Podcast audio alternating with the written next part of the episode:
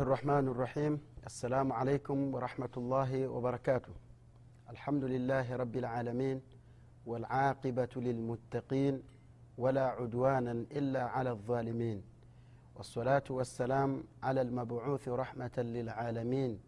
سيدنا محمد ابن عبد الله بن عبد المطلب وعلى آله وأصحابه ومن تبعهم بإحسانه إلى يوم الدين. أما بعد baada ya kumshukuru mwenyezimngu subhanahu wa taala na kumtakia rehma kiongozi wa umma mheshimiwa wetu mtume wetu muhammad salllahu alaihi wasallam ndugu zangu katika iman na kuhusieni pamoja na kuihusia nafsi yangu juu ya swala zima la kumcha allah subhanahu wataala ndugu zangu katika iman baada ya hapo tulisimamia katika uh, hadithi ya ibn abbas juu ya maudhuu yetu ya annidaat min assunna tukiwa katika halaka ya nne ndugu zangu katika iman uh, tulizungumza kat, uh, tulianza kuizungumzia uh, hadithi hii kuhusiana na sababu ambazo zinazomfanya mwanadamu aadhibiwe kaburini. Tukasoma hadithi ya ibn abbas juu ya mtume salllahu alehi alih wa sallam alipita sehemu moja akakuta kuna makaburi mawili akasema mtume salllahu alehi wasallam ya kwamba watu hawa wanaadhibiwa na mtume alaihi salatu wassalam akasema kwamba hawaadhibiwi kunako swala kubwa au jambo kubwa isipokuwa mtu wa kwanza kabisa kana yasa binnamima alikuwa akitembea akifanya juhudi ya kuwafitinisha watu na kuwagombanisha watu. Anatoa maneno huku anayapeleka sehemu nyingine.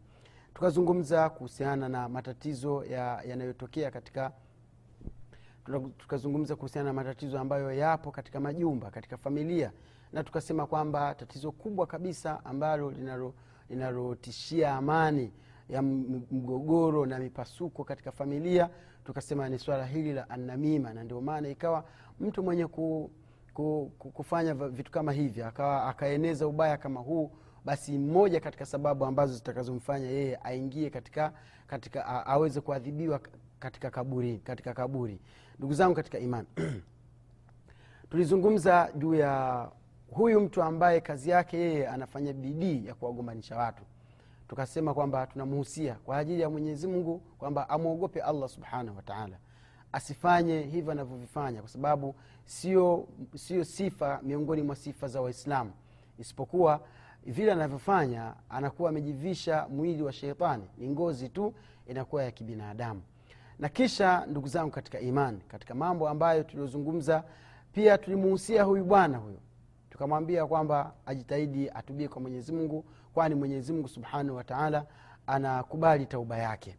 Ndugu yangu katika imani tukazungumza pia juu ya mtu ambaye tayari ameletewa habari na yule na yule sutwa tukasema naomba radhi kama lugha ambayo nitakayoitumia sio um, munasib lakini ni ni, ni, ili, ili kila, kila mtu a, ajue kwamba uh, neno hili mtu anayekusudiwa ni yupi yaani mtu ambaye anayehamisha maneno kuyatoa huku kuyapeleka kwa kuyapeleka kwingine kwa ajili ya, ku, ya kueneza uovu ili wale watu wagombane ili kusiwe kuna maelewano katika maisha. Umeona? Mtu anaishi anagombana na ndugu yake anagombana na mkeo anagombana na mamake anagombana na familia yote tukasema kwamba hayo ni masail usaria lakini katika masala ya idarat mambo ya maofisini huko pia unakuta tatizo ndio hilo hilo kwamba kuna mtu iye kazi yake anahamisha maneno huku kuyapeleka huku. Ndugu zangu katika imani kazi hiyo imelaaniwa na mwenyezi mungu subhanahu wataala ni kazi mbaya. Mtu mwenye kufanya kazi kama hiyo e, anapokufa adhabu ya kwanza anayoipata ni adhabu ya kaburini. Mwenyezimungu subhanahu wataala anamwadhibu mwenyezimungu subhanahu wataala anamuunguza mwenyezimungu subhanahu wataala anabadilisha ule udongo wa kabrini juu ulioko juu yake unakuwa ni makaa ya moto. Kwa hiyo anazungushwa mwenyewe kama vile unavyomzungusha samaki pindi unapokuwa unamchoma kwenye moto. Ndugu zangu katika iman katika halaka yetu hii kabla hatujaingia katika halaka hii tukiendelea kuichambua hii hadithi uh, labda niwakumbushe kwamba kuna watu wawili ambao watu hao ndio watu wa fitna zaidi tena na zaidi.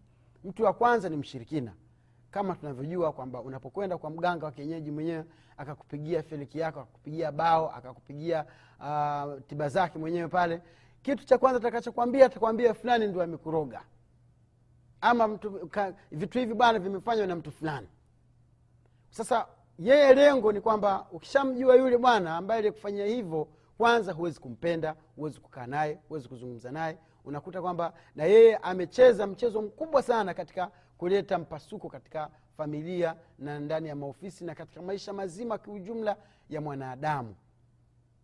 Na mtu wa pili ndugu zangu katika imani ni mtu huyu ambaye yeye ye, miongoni mwa adhabu zake a, a, yani adhabu ya kaburi yani yeye atakuwa anaadhibiwa kaburini kwa sababu ya hii kazi. Annamima mtu ambaye anatembeza uongo kutoka, kutoka huku kuupeleka sehemu nyingine kwa lengo la kuwafitinisha watu kwa lengo la kuwagombanisha watu. Ndugu zangu katika imani tukataja yani tukataja ilaji tiba ya matatizo kama haya. Kwamba akikujia yule bwana ambaye ni sutwa yule akaja mwenyewe kukwambia habari zake uongo wake umbea wake eh? kaja bwana mtu fulani kaja akakwambia mtu fulani kasema hivi hivi hivi hivi. Tena saa zingine anakuja anakwambia habari za mkeo. Wajua mke wako anafanya nini? Bwana mi sijui. Bwana kafanya hivi kafanya hivi kafanya hivi mwingine anakuja anakwambia habari zinazohusiana na mama yako. Bwana mama yako unajua anasema hivi kila anapokwenda na hivi kila anapokwenda na hivi. Hizi haya ni matatizo katika familia. Kuna matatizo ndugu zangu katika ukoo kuna matatizo ndugu zangu katika ofisi katika urafiki na katika miamala mbalimbali mtu anakuja anakwambia habari za, za mtu wako wa karibu. Sasa solution na tiba ambayo uislamu umeuleta ni pale mwenyezimngu subhanahu wataala aliposema katika qurani kwamba ya ayuha ladhina amanu enye watu mlioamini injaakum fasiqun binaba pindi atakapokujieni mtu mwovu na habari yoyote fatabayanu basi hakikisheni habari hiyo mnaihakikisha. Hakikisheni habari hiyo mnaithibitisha kwamba habari hii kweli ni kweli ama ni, ni uongo. Fatabayanu kisha mwenyezi mungu akatoa ilaji nyingine akasema unapokuwa unachukua una, una, una maamuzi ya haraka bila kufanya uchunguzi wa ile habari umona mwenyezimngu subhanahu wataala akasema antusibu qauman bijahala. Antusibu qauman bijahala. Ikawa yani mkawa ni sababu ya watu mkawadhuru mka, mka watu mkakosana na watu eh? mkapata matatizo na watu mkagombana na watu kwa ujinga tu. Tena mwenyezimngu fanassa ljahala faqala an tusibu qauman bijahala kwamba kwa ujinga kwa kutoa kufahamu ikiwa ni sababu ya kugombana na watu. Kwa ujinga tu. An tusibu qauman bijahala fatusbihu ala ma faaltum nadimin. Ikawa kwa yale ambayo mliyoyafanya mkawa ni wenye kujuta.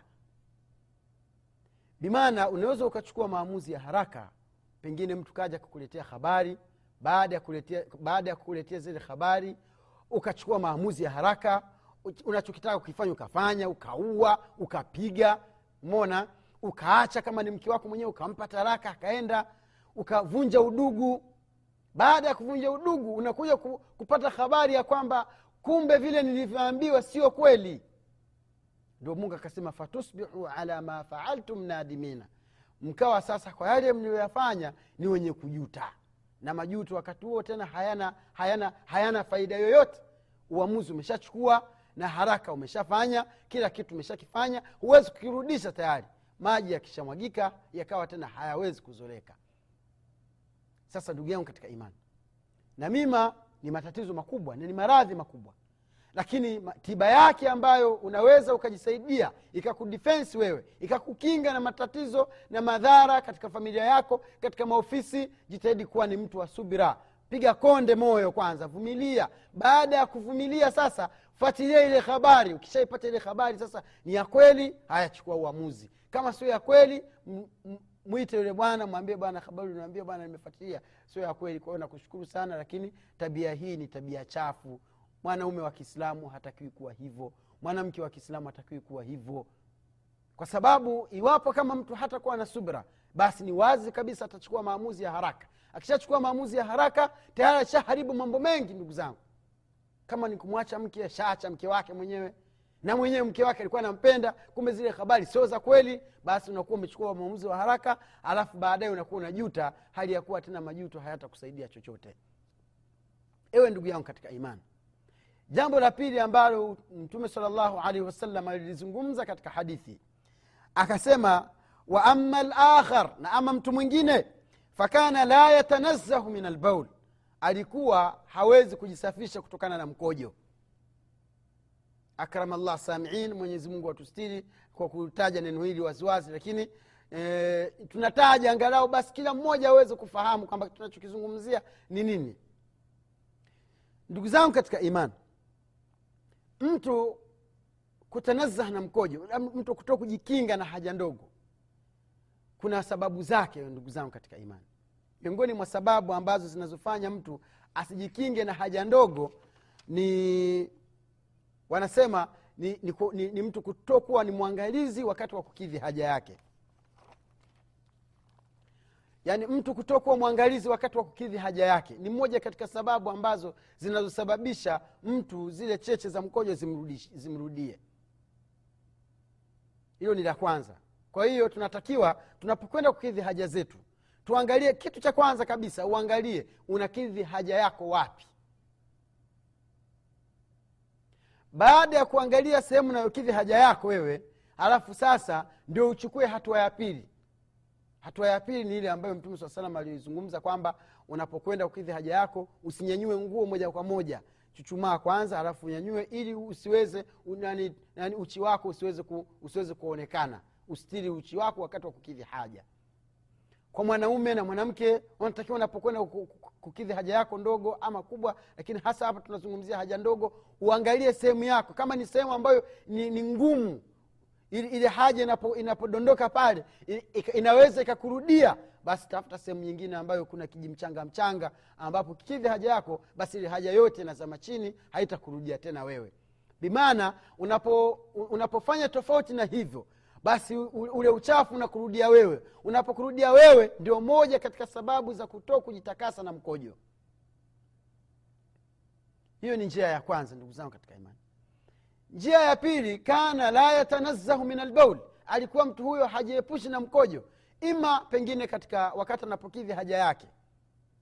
Mtu pengine kakidhi haja katika sehemu munasib sehemu ambayo ni safi ambayo ule, e, ule uchafu hautamrudia.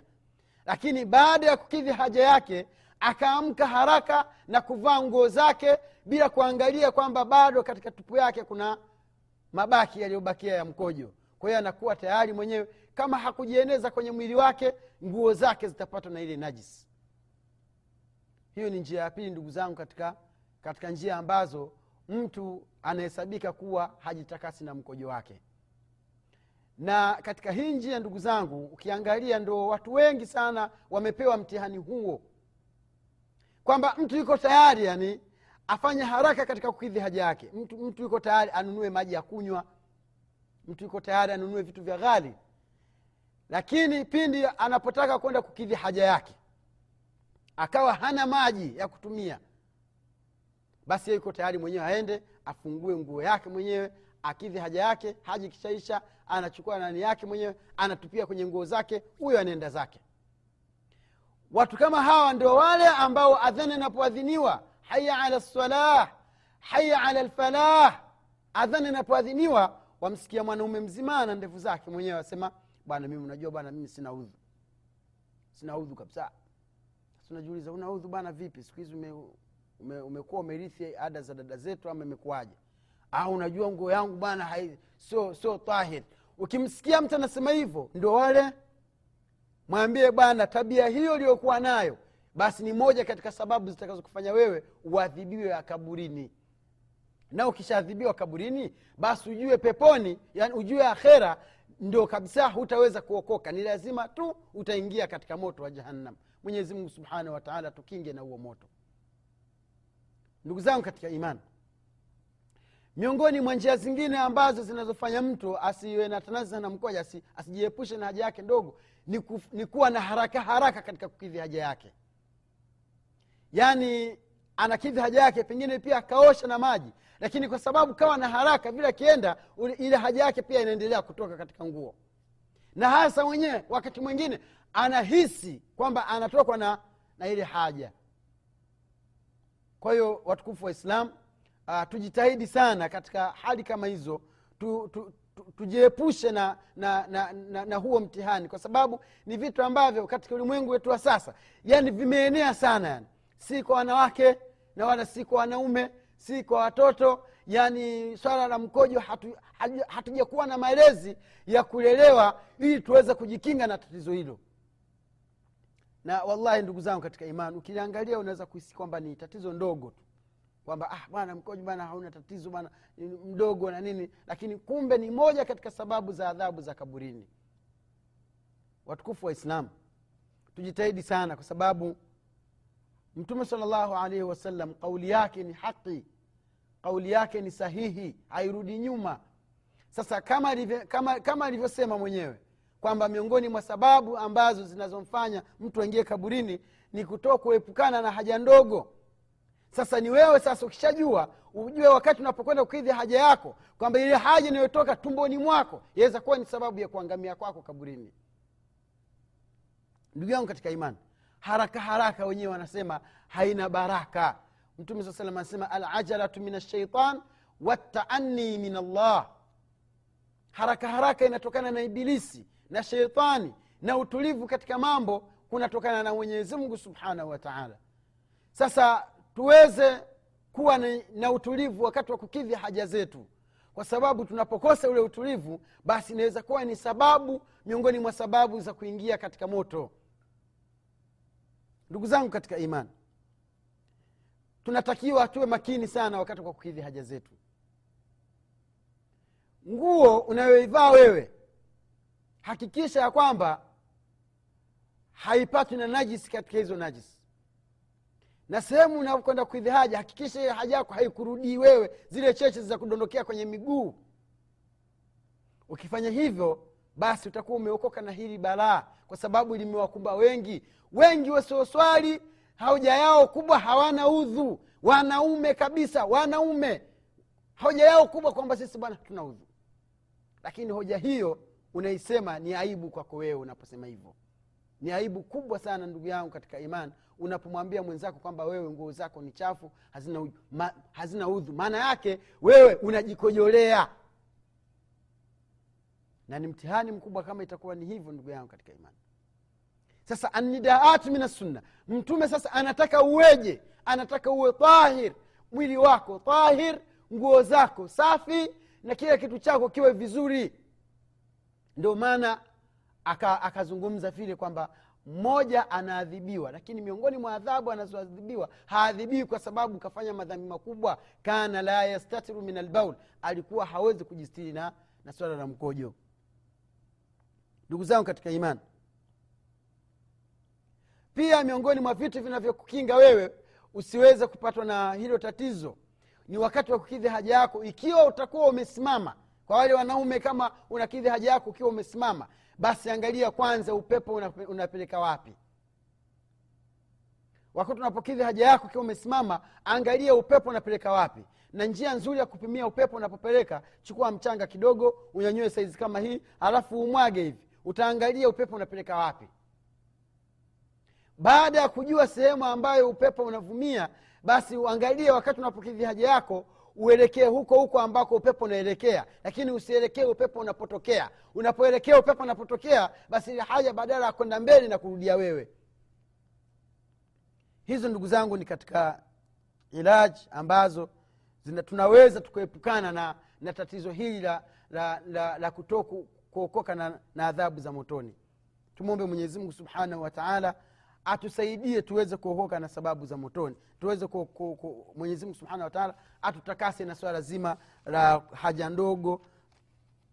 Isi, isije kuwa tukapata tuka adhabu ya, ya, ya, ya motoni kwa sababu ambazo labda pengine mtu ulikuwa unaona ni tafi kitu ambacho ni kitu kidogo tu lakini subhanallah kumbe ni kitu kikubwa. Na ndio maana nikakusudia kuiweka hii hadithi ni, namba, ni, ni hadithi ya kwanza katika mada yetu ya anidaatu minassunna ili niweze kuzindua ufahamu ya kwamba hilo dogo unaloliona wewe ni dogo kumbe ni kubwa pindi unapokufa ukazikwa katika kaburi basi miongoni mwa adhabu za kaburini sababu yake ni hiyo. Ewe ndugu yangu katika imani angalia hadithi nyingine ambayo ameipokea mama yetu aisha inayozungumzia swala hili kwamba jamani sio swala dogo swala la, ku, la, la kujitahidi ku, kuepukana na swala la haja ndogo. Mama yetu aisha radiallahu taala anhu qalat anasema dakhalat alaya mraa min alyahudiya aliingia kwangu mimi mama mmoja wa kiyahudi. Kaja mwenyewe kumtembelea mama aisha msalimia mke wa mtume salllahu alaihi wasallam asema huyu mama alivyoingia faqalat akasema inna adhaba lqabri hakika adhabu za kaburini min albauli zinatokana na mkojo. Inna adhaba lqabri inna adhaba lqabri hakika adhabu ya kaburini min albauli sababu yake kubwa ni kutokana na haja ndogo yako ambayo wewe unaona kama vile ni sawa ni maji ya kawaida tu. Ndugu yangu katika imani angalia nguo zako za ndani hizo ziangalie vizuri. Usije kuwa unaswali unajichokesha tu. Unafanya mazoezi tunaswali na swala zako ni mufa hakuna kitu. Kwa sababu unaposwali na najis swala yako haikubaliwi hamna swala hapa. Sasa jitahidi sana katika katika kujisafisha. Pindi unapokwenda unapo, unapokwenda kwenda kukidhi haja yako ndogo. Haja kubwa haina tatizo kwa sababu haja kubwa inajulikana unaweza kwamba huwezi kukaa nayo. Lakini haja ndogo unaweza kupuuzia pengine ni toni moja tu ambayo inadondoka ukaona kwamba vile halitaroanisha nguo wala halitakudhuru chochote. Kumbe maskini ya mungu subhanallah ni mtihani mkubwa kwako wewe. Saa zingine pengine ni cheche ambazo unazoziona miguuni. Zimekudondokea miguuni. Sasa kama umeziona unatakiwa ufanye haraka kwenda kuzitoa. Usafishe miguu yako vizuri ili usiwe na najisi. Sasa huyu mwanamke wa kiyahudi alikwenda kwa mama yetu aisha akamwambia hivi kwamba hakika adhabu za kaburini sababu yake kubwa ni kwa sababu ya mikojo. Kutoka kujistiri na haja ndogo. Fakultu mama aisha anasema mke wa mtume sala llah salam bi aisha anasema kadhabti hakika umesema uongo. Maneno yako ya, maneno yako unayozungumza sio ya kweli. Angalia mauqif ya uislamu kwamba mtu kafiri anapokuja kukuelezea kitu si mwislamu kaja kuelezea kitu. Na hata kama ni mwislamu kakuelezea kitu lazima upate uhakika sio ubebe tu kwamba chochote kinachovuma unabeba unaweka mfukoni unaenda nacho. Kaja mtu kukwambia hivi basi wabeba mwenyewe. Kaniambia fulani la aisha akasema kadhabti umesema uongo maneno yako sio ya kweli. Bibi aisha alikuwa nakusudia nini kusema hivi bibi aisha alikuwa anakusudia apate uth... kwa sababu tayari yule mama ashasema. Akishasema ataleta vielelezo. Kwa nini watu wa motoni kwa nini eh, adhabu za kaburini sababu yake kubwa ni nini? Sababu yake kubwa ni haja ndogo. Kwa nini? Tayari sasa bibi aisha atakuwa amepata knowledge atakuwa amepata elimu. Yule mama alivyosikia vile bibi aisha anamwambia kadhab tumesema uongo. Faqalat yule mama akasema bala hakika ni kweli maneno haya inayozungumza ni ya, ukweli. Hakika adhabu za kaburini sababu yake kubwa ni kwa sababu ya haja ndogo.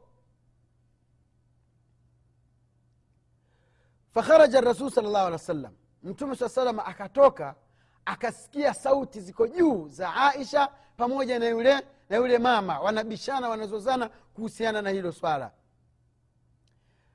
falama kharaja rasulullahi salllahu alaihi wasalama ila lsalah mtume saa salam alivyotoka kwenda msikitini kuswali. Wakad irtafaat aswat, aswatuna na sauti zetu zimekuwa za juu. Tunazungumzia swala hili. Mi nasema bwana maneno hayo unayoniambia sio ya kweli. Maneno haya hayana uhakika. Sijawahi kumsikiria mtume, mtume wa mwenyezi mungu salllahu alaihi wasalama anasema kuhusiana na swala hili kwamba adhabu za, adhabu za kaburini sababu yake kubwa ni haja ndogo. Sijawe kumsikia, sija, sija kumsikia mtume saa akisema hivyo. Bibi aisha hoja zake ni, ni zina nguvu kwa sababu yeye ndio yuko na mtume salllahu alehi wa sallam chumba kimoja.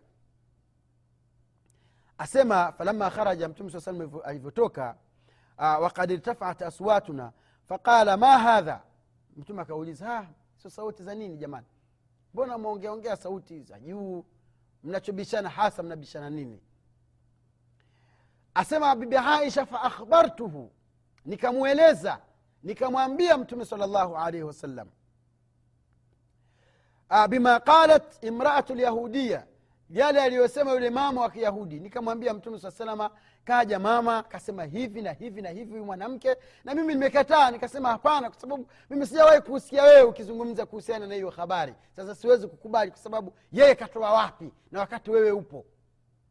Angalieni masahaba vile walivyokuwa na pupa ya kuifahamu haki pupa ya kuifahamu dini. Bibi aisha kashika msimamo wake kwamba mtume saa salama sijamsikia akisema.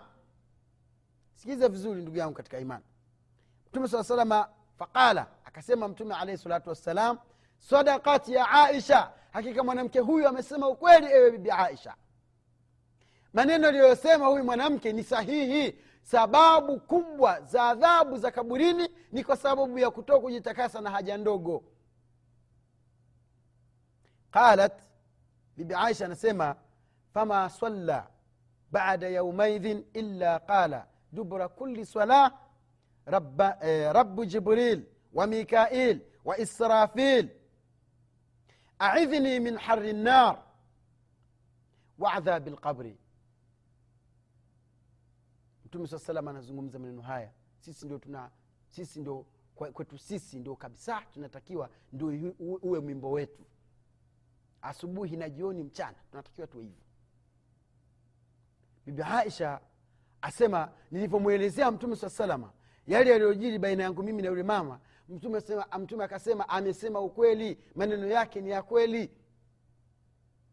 Kisha aisha anasema kwa kutabik maneno ya, ya mtume sala llahu alih wa sallam anasema fama salla mtume saa salama hakuwahi kuswali. Fama salla mtume saa salama hakuwahi kuswali. Baada yaumaidhin baada ya siku hiyo. Illa qala isipokuwa anasema dubura kulli sala mwisho wa kila swala. Rabu jibril ewe mungu wa jibril. Wa rabi mikail na ewe mungu wa malaika mikail. Wa israfil na israfil. Aidhni nikinge mimi. Min hari nar kutokana na joto la moto wa jahannam. Wa adhabi lqabri na, na adhabu za kaburini. Mpaka hapa ndugu zangu katika iman. Tusimame hapa. Haraka yetu inatupa mkono na muda. Tukutane tena katika haraka nyingine mwenyezi mungu atuafikishe katika yote anayoyapenda na kuyaridhia. Subhanaka allahuma wabihamdik nashhadu an la ilaha illa ant nastaghfiruka wanatubu ilaik wassalamu alaikum warahmatullahi wabarakatuh